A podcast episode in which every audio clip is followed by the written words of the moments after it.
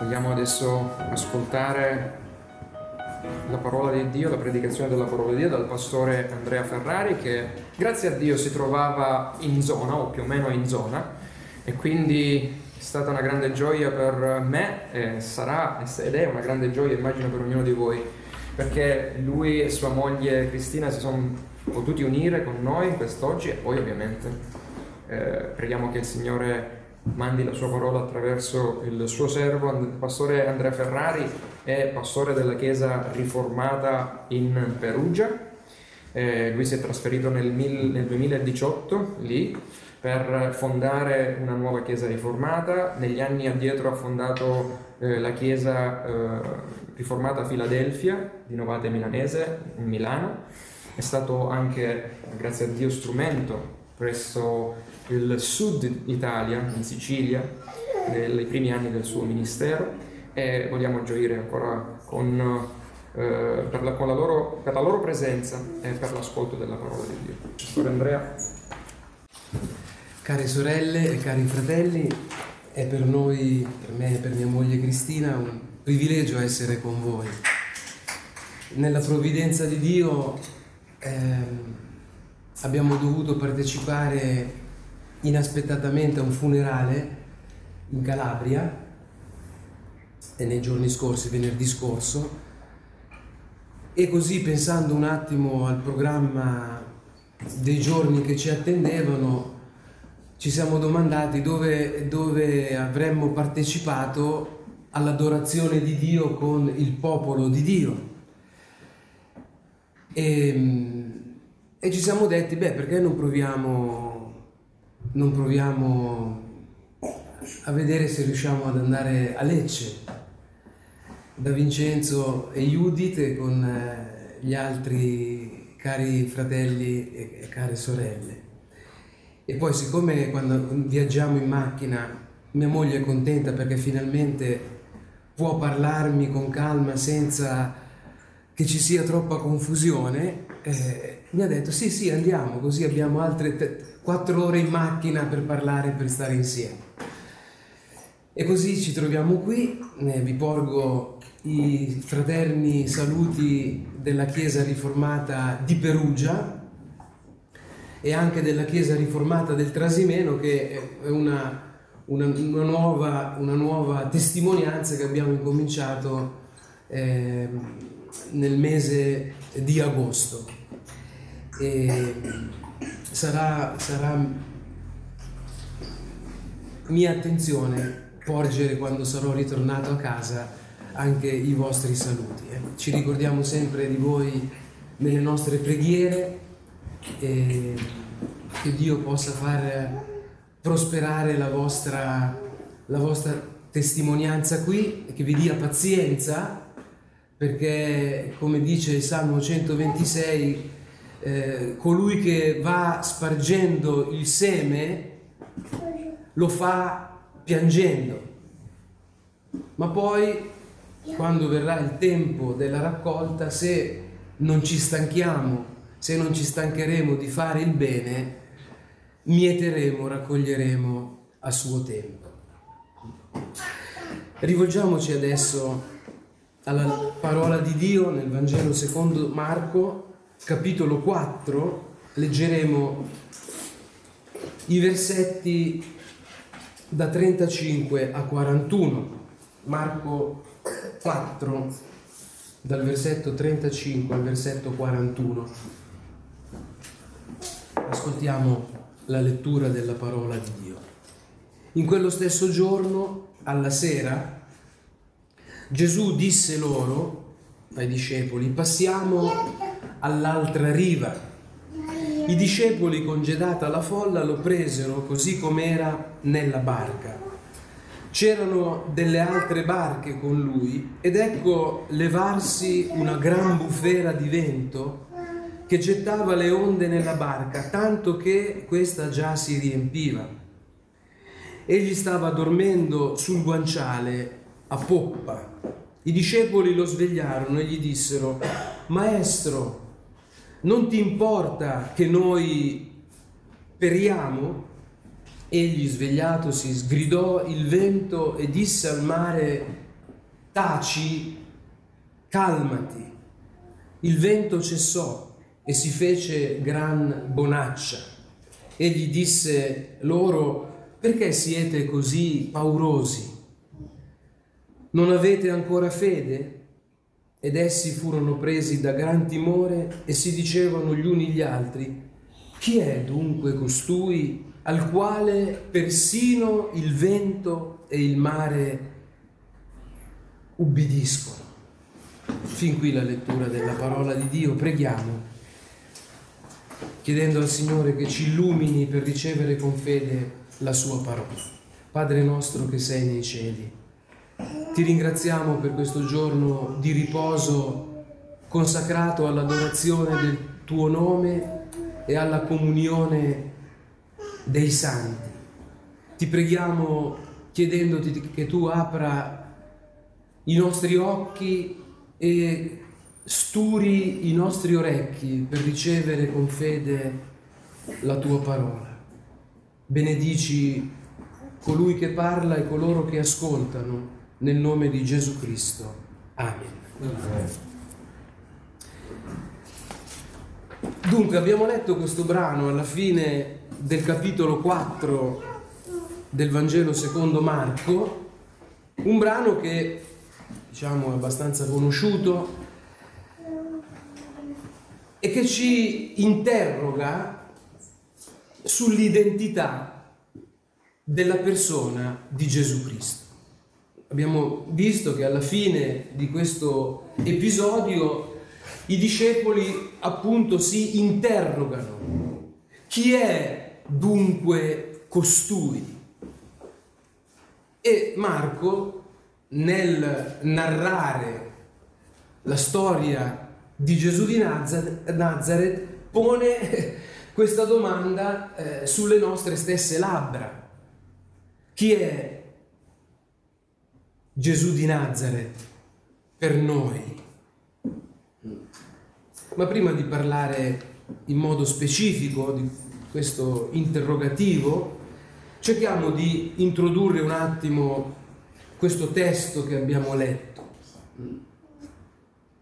Nel capitolo 4 e anche in quelli precedenti, l'Evangelista indugia sulle diverse risposte delle persone a Gesù il quale si è rivelato come il grande profeta e maestro, venuto a rivelare il regno di Dio in parabole.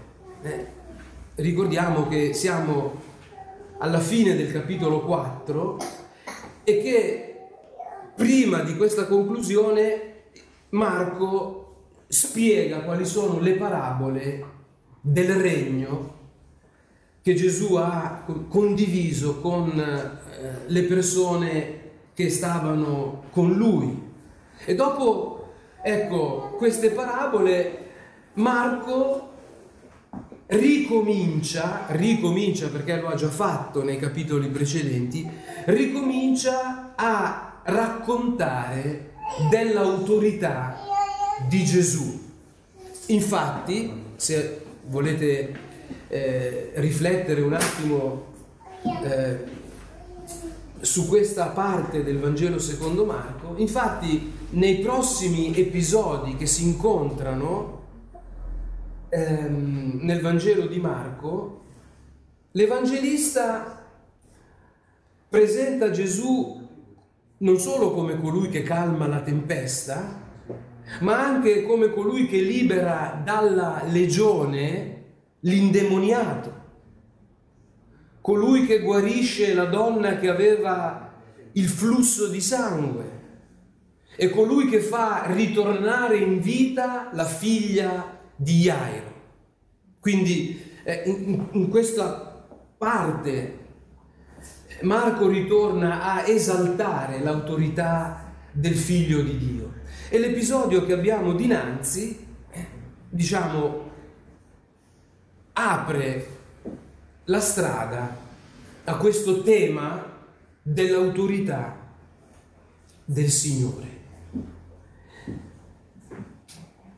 Prima prima di questa tempesta di cui abbiamo letto, i discepoli erano tranquilli, perché dopo una giornata di intenso insegnamento, il capitolo 4 incomincia proprio con questo riferimento a Gesù che in, in, quella giornata, circondato dalle folle, apre la sua bocca per ammaestrarle mediante le parabole del re. È giunta la sera, i, tutti sono stanchi, tutti hanno voglia di andare a riposarsi un po' mm, e quindi probabilmente eh, i discepoli quella sera, abbiamo letto il versetto 35, quella sera già stavano pregustando eh, il riposo di cui avevano bisogno. Ma le cose cambiano improvvisamente. Le cose cambiano improvvisamente e possiamo ben dire che quella sperimentata dai discepoli è stata la celeberrima calma prima della tempesta.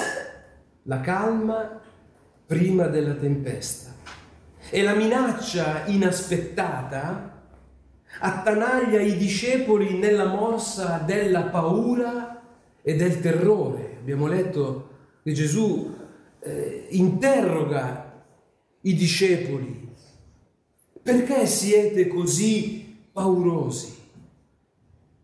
A volte mm, succede proprio così, sia a livello individuale, ma a volte anche a livello, non so, familiare, comunitario.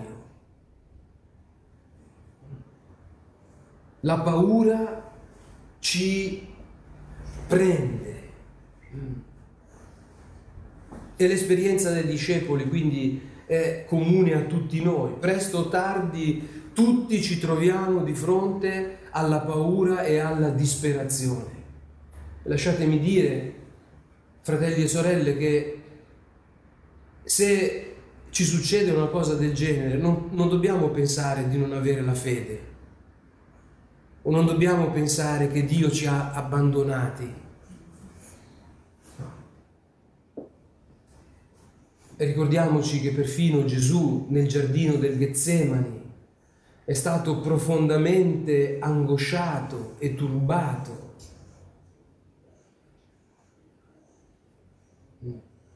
Nella vita le cose possono cambiare improvvisamente e anche la relativa calma che conosciamo potrebbe inaspettatamente trasformarsi in tempesta. La vita è un susseguirsi di momenti di calma e di tempeste, fino a quando dovremo affrontare la grande e ultima bufera della morte.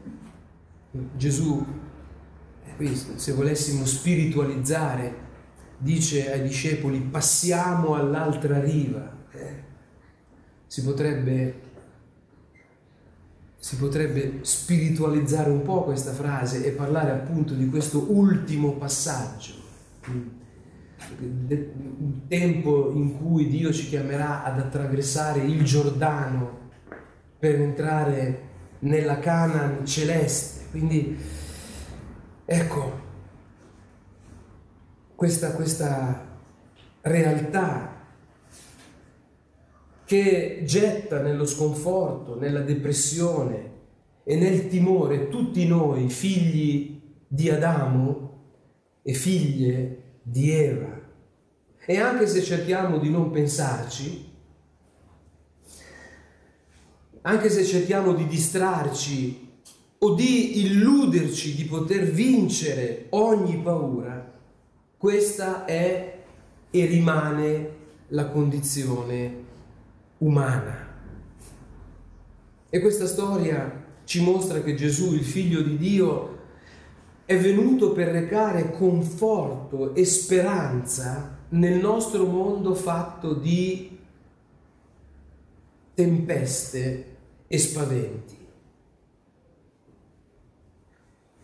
Tuttavia, purtroppo, le persone, secondo il racconto di Marco e anche secondo la nostra esperienza, le persone non vogliono credere che Gesù sia il Messia promesso, il Salvatore, il creatore dei nuovi cieli e della nuova terra.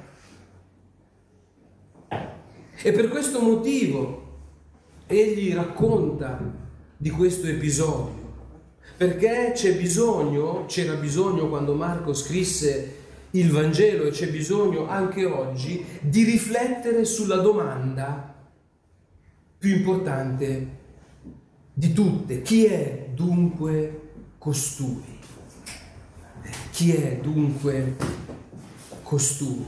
Chi è Gesù di Nazareth per noi, per noi e per i nostri figli? E a un livello più, come dire, superficiale, prima di tutto Marco ci mostra che Gesù è colui al quale persino il vento e il mare ubbidiscono. Questo si comprende molto semplicemente e questa è la prima cosa che vogliamo considerare. Poi c'è dell'altro che non è così evidente, però questa è la cosa più immediata. Gesù è colui al quale persino vento e mare ubbidiscono. Ora, fin dal principio, fin dall'inizio del Vangelo di Marco, Marco scrive tenendo a mente il rotolo del profeta Isaia. Il Vangelo di Marco, come dire, è, è una rilettura in un certo senso del libro del profeta Isaia. Una rilettura del libro del profeta Isaia centrata specialmente sul tema del nuovo esodo e della nuova creazione.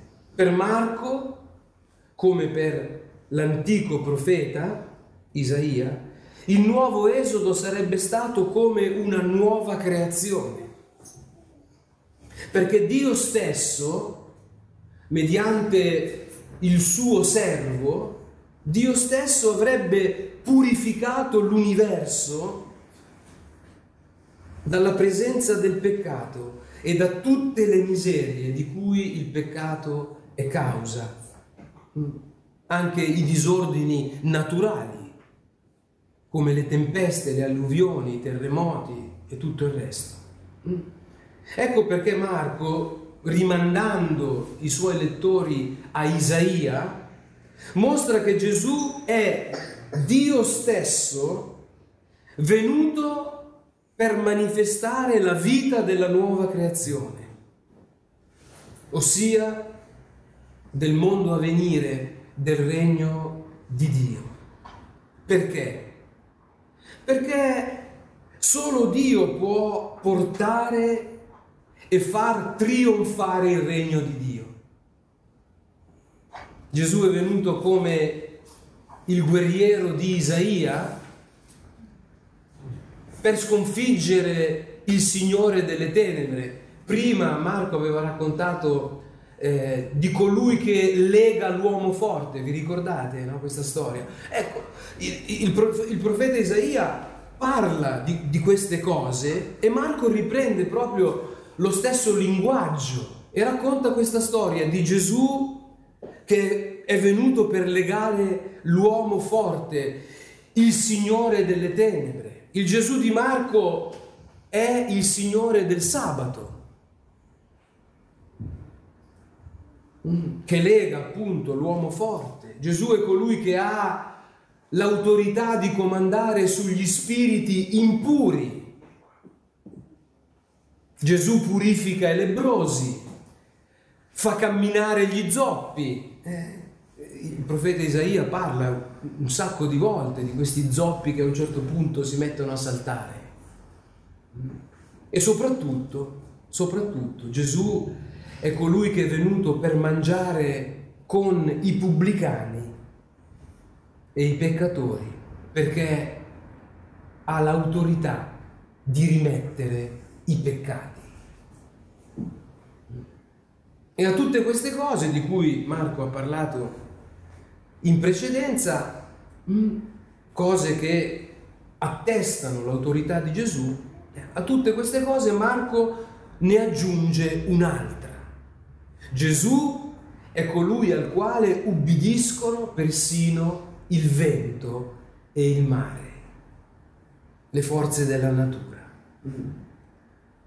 E quindi stiamo, ecco, considerando queste cose, stiamo parlando di Marco, del, che è stato preceduto in un certo senso dal profeta Isaia, ma cerchiamo di avere qualche elemento biblico più, più concreto.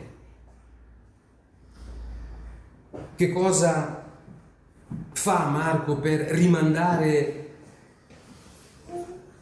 al profeta Isaia? Che cosa vuole mostrare Marco? O meglio ancora, perché Gesù si rivela proprio in questo modo, manifestando la sua autorità mm, nel domare il vento e il mare. Perché il profeta Isaia aveva predicato anticipando tutte queste cose. Nel libro del profeta Isaia Dio stesso attesta di avere la potenza, l'autorità di attuare la promessa del nuovo esodo, ossia di far passare di nuovo il suo popolo attraverso le acque, attraverso le acque, manifestando così la propria autorità sopra le acque, come nel primo esodo. C'è questo collegamento tra l'esodo dall'Egitto, Dio che manifesta la sua potenza redentrice dominando le acque del Mar Rosso. Poi ripassiamo attraverso il profeta Isaia che annuncia questo nuovo esodo e adesso siamo di fronte a Cristo che manifesta la propria autorità sopra le acque. Mm. Ma leggiamo alcuni brani tra i più significativi nel libro del profeta Isaia perché eh, noi dobbiamo sempre attingere alla parola di Dio. Quindi per esempio Isaia 43 versetto 16. Così parla il Signore che aprì una strada nel mare e un sentiero fra le acque potenti. Quindi questo è un riferimento all'esodo dall'Egitto. E Isaia sta dicendo che Dio avrebbe compiuto un nuovo esodo. Ma leggiamo anche adesso Isaia 50 versetto 2. Isaia 50 versetto 2.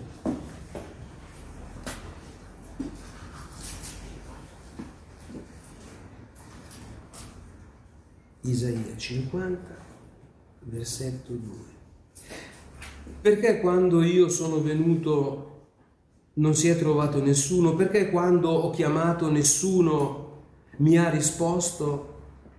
La mia mano è davvero troppo corta per liberare, oppure non ho la forza di poter salvare. Ecco, con la mia minaccia io prosciugo il mare e riduco i fiumi in deserto.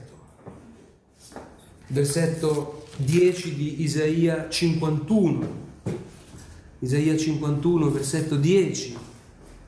Non sei tu che prosciugasti il mare, le acque del grande abisso e che facesti delle profondità del mare una via per il passaggio dei redenti? E poi infine il versetto che mi piace di più, che, ho tenuto per ultimo, Isaia 43, versetto 2, la prima parte,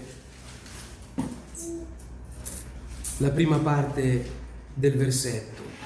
Quando dovrai attraversare le acque, io sarò con te.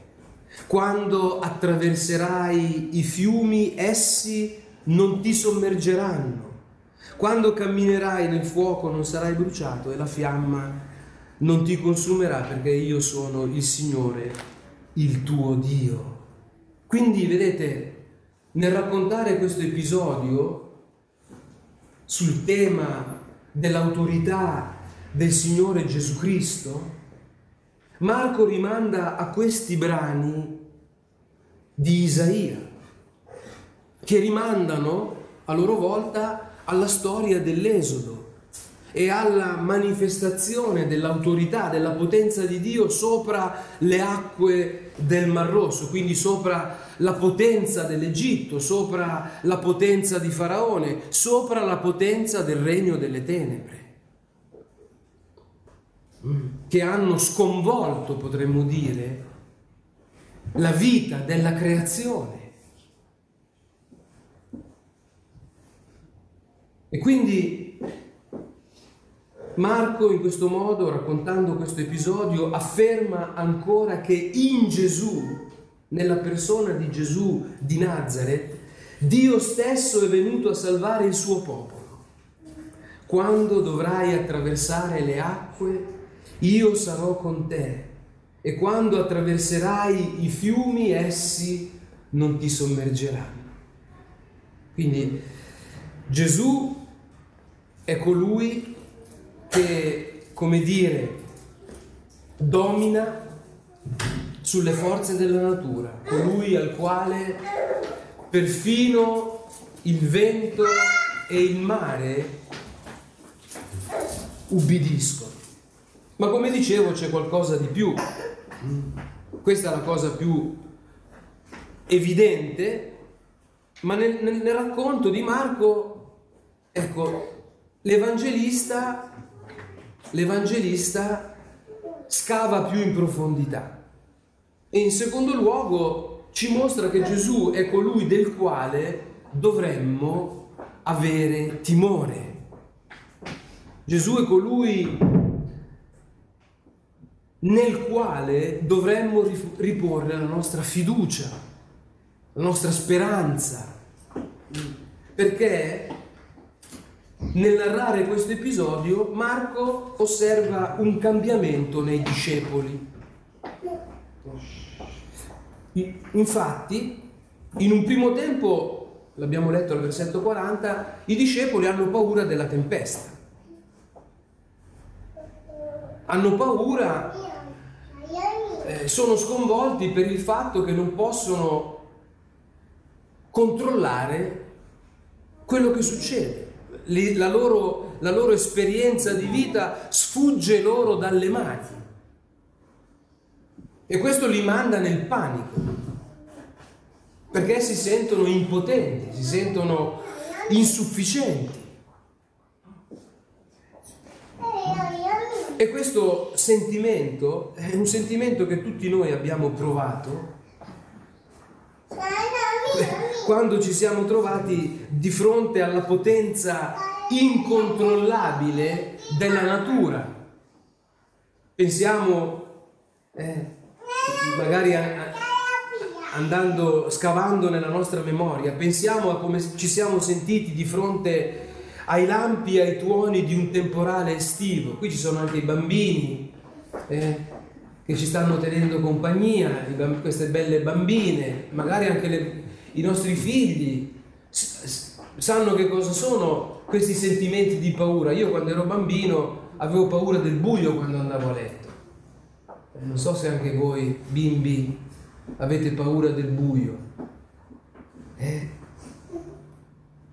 Oppure, visto che qui siamo nel Salento, eh? ci siamo spaventati quando abbiamo visto il mare mosso eh, abbiamo visto le, le onde eh, elevarsi alte no? e abbiamo, abbiamo avvertito, come dire, questo senso di impotenza, oppure quando la pioggia sembrava non smettere mai ed è stata causa di allagamenti, di frane, potremmo moltiplicare gli esempi. Quindi in un primo tempo i discepoli hanno paura perché si trovano in questa, in questa situazione, ma poi qualche cosa comincia a cambiare. nei, nei discepoli. Perché? Perché di fronte a questa paura dei discepoli Gesù rivolge loro una domanda. Non avete ancora fede? E con questa domanda, come dire, Gesù costringe i discepoli a, a concentrare la loro attenzione non più sulla potenza, sull'autorità della natura che non riuscivano a controllare, ma sulla sua persona e sulla sua autorità. Non avete ancora fede perché siete così paurosi? Non avete ancora fede? E infine abbiamo visto che quando Gesù sgrida il vento e fa calmare il mare, i discepoli sono presi da gran timore. Versetto 41. E questa volta però, alla fine, il grande timore dei discepoli non è più, come dire, non deriva più dalla potenza della natura, bensì si tratta di un timore nei confronti di uno che si rivela più grande della natura. E infatti alla fine si pongono l'interrogativo, ma chi è costui? Al quale perfino il vento e il mare ubbidiscono. Quindi vedete che c'è questo passaggio, questo passaggio che è provocato dal Signore. La grazia, la grazia, la misericordia di Cristo che sempre precede i discepoli e che li aiuta a, a passare dalla, dalla potenza, dalla contemplazione della potenza sconvolgente dei fenomeni naturali alla sua autorità divina. Mm. E quindi questa domanda che Gesù rivolge ai discepoli sulla fede ci insegna un'altra cosa. Mm. Siccome Gesù è colui che comanda al vento e al mare, è verso di Lui. È nei Suoi confronti che noi dobbiamo provare timore e tremore.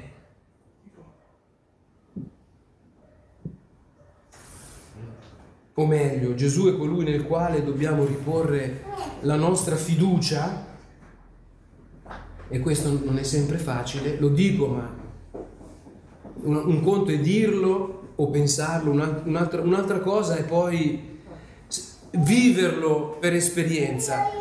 È in Lui, in Gesù, che dobbiamo riporre la nostra fiducia a prescindere dalle tempeste della vita.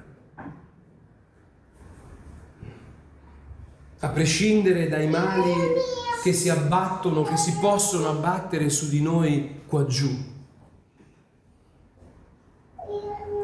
Perché facciamo attenzione, il nostro brano non significa che se avremo fede in Gesù saremo liberati dai mali e dalle bufere comuni a tutti gli uomini. A volte succede no? che si sentono dei sermoni predicati su, su questo testo e, e i predicatori dicono, ah, se riponiamo la nostra fiducia in Cristo saremo liberati dalle tempeste.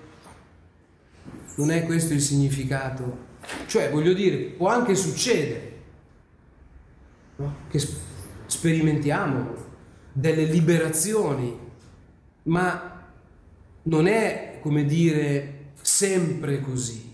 Mm.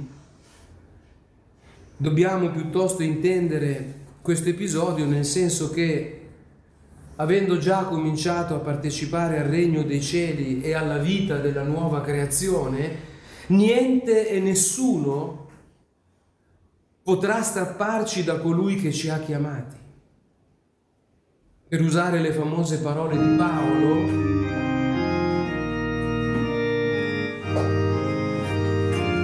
per usare le famose parole di Paolo, alla fine tutte le cose coopereranno alla nostra salvezza. Alla fine, quando arriverà il momento di passare all'altra riva,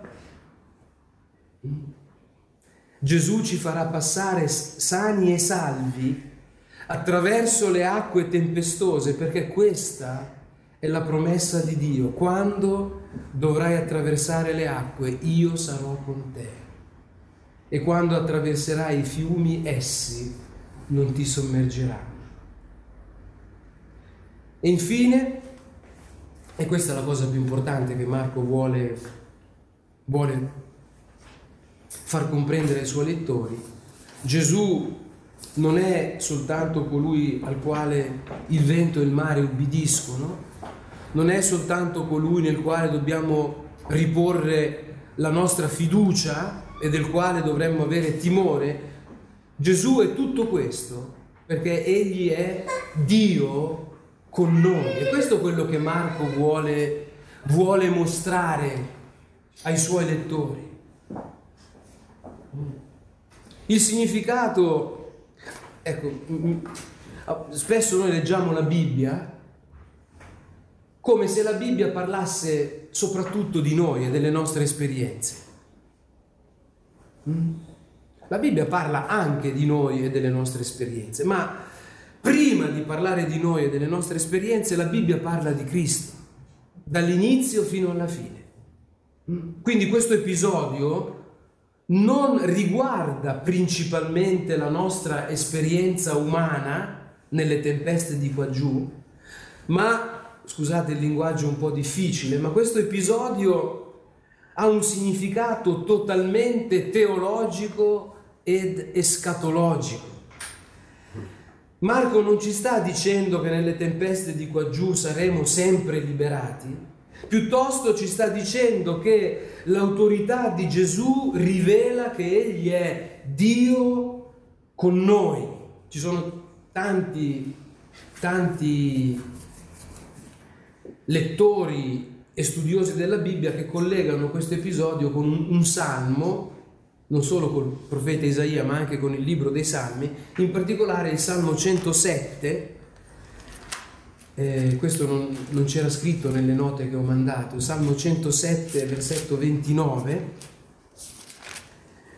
e anche il versetto 30 si parla di, di, di, di, coloro che, che navigano sulle acque dei mari, leggo dal versetto 23, quelli che solcano il mare, quindi ritroviamo le acque qui in questo salmo, su navi, trafficano sulle grandi acque, vedono le opere del Signore e le sue meraviglie negli abissi marini. Egli comanda e fa soffiare la tempesta, che solleva le onde. Salgono in cielo, scendono negli abissi, l'anima loro viene meno per l'angoscia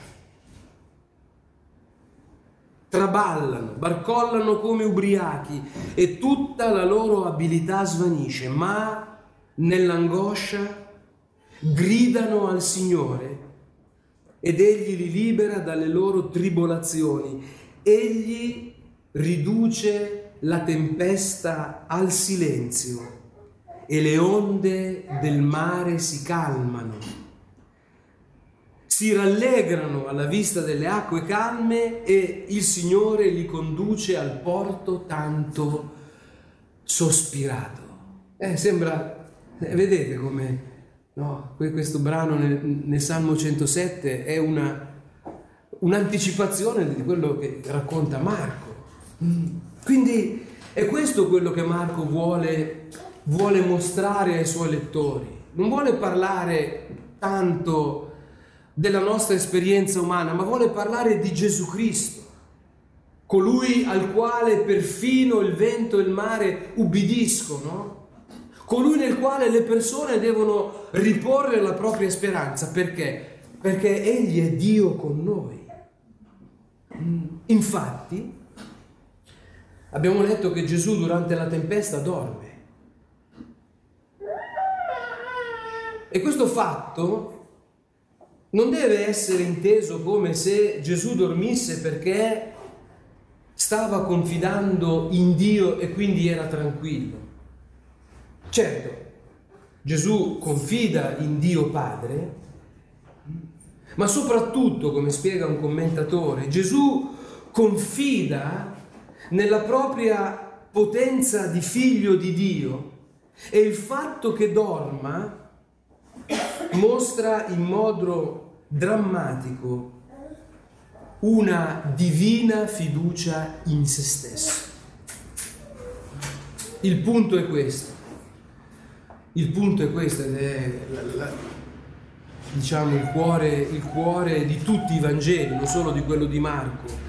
Per Marco l'uomo che sarà crocifisso dai romani su istigazione dei giudei è colui che senza nemmeno pregare, perché qui Gesù non prega il Padre, dorme. A un certo punto quando i discepoli lo svegliano, lo chiamano, quando i discepoli, come abbiamo letto nel Salmo 107, gridano al Signore, il Signore si alza, parla, sgrida il mare, sgrida la tempesta, fa tacere il vento. Il Gesù di Marco è vero uomo, ma è anche vero Dio. Gesù è l'umile servo venuto da Nazareth di Galilea,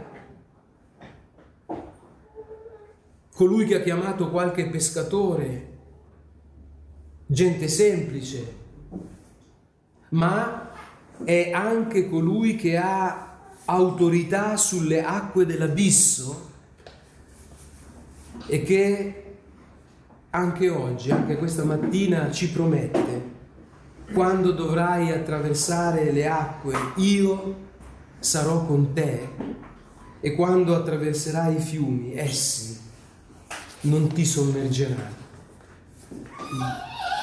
Che Dio ci aiuti a credere a queste cose quando siamo o quando saremo nella tempesta.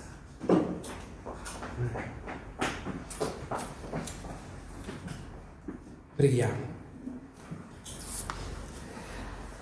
Padre nostro che sei nei cieli, ti ringraziamo perché con noi è presente colui che è più grande di colui che è nel mondo. Ti ringraziamo perché anche se nel mondo incontriamo tribolazione, in virtù della fede che ci è stata donata, in virtù della fede in Cristo, noi abbiamo vinto il mondo e secondo la tua promessa le acque, le grandi acque dell'abisso non potranno sommergerci. Ti preghiamo che queste parole possano accompagnarci in questa nuova settimana che ci sta dinanzi, nel nome di Gesù Cristo. Amen.